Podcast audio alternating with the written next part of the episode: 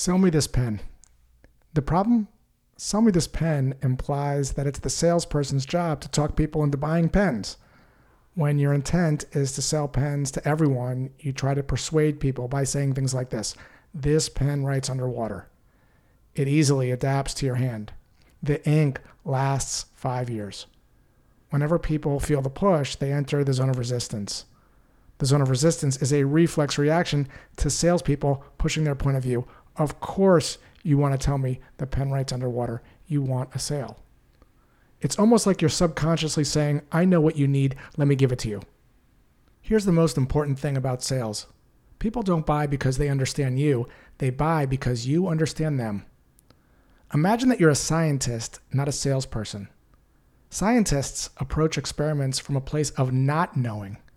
They form a hypothesis, test, reflect, and adjust until they finally reach the truth. It's like a mystery unfolding. Scientists are indifferent to the outcome. Experiments just are. Good and bad experiments are all part of being a scientist. Here's what selling like a scientist sounds like. Prospect says, Sell me this pen. Scientist says, It seems like you want a new pen. Prospect, Not really. I have pens. Scientist, It sounds like you have lots of disposable stick pens rolling around in your drawer at home. Prospect, That's right. Scientist, Your disposable pens probably decompose in a couple of days. Prospect, um, I don't know. Uh, why do you ask? Scientist, not sure about your pens, Josh, but most disposable stick pens aren't recycled. They're discarded in the trash where they take hundreds of years to decompose. The ink left in pens contaminates the soil and water. Meanwhile, that Onyx pen that you're holding in your hand is plastic free, so there's no hefty environmental footprint. If you'd like, you can try it so you can do a comparison. Some people will try your pen, some won't.